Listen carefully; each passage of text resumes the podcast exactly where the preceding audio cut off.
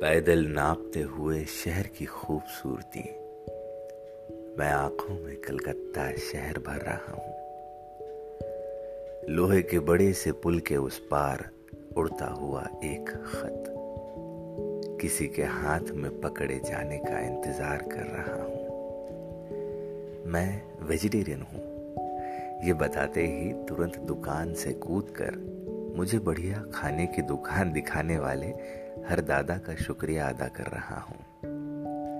नीले आसमान के नीचे खड़ी सैकड़ों पीली टैक्सियों, उनके आधे खुले दरवाजे और उनमें से झांकते सिगरेट थामे हुए हाथ, गोल चश्मा, गोल चेहरा और माथे पर कम बाल वाला हर तीसरा शख्स सुभाष चंद्र बोस की याद दिलाता है।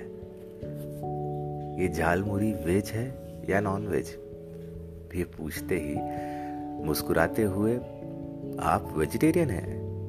इस सवाल का हर बार खुशी से स्वागत कर रहा हूँ। मैं आँखों में कलकत्ता शहर भर रहा हूँ। संगीत, साहित्य, इतिहास और कला की चादर ओढ़े विशाल शहर।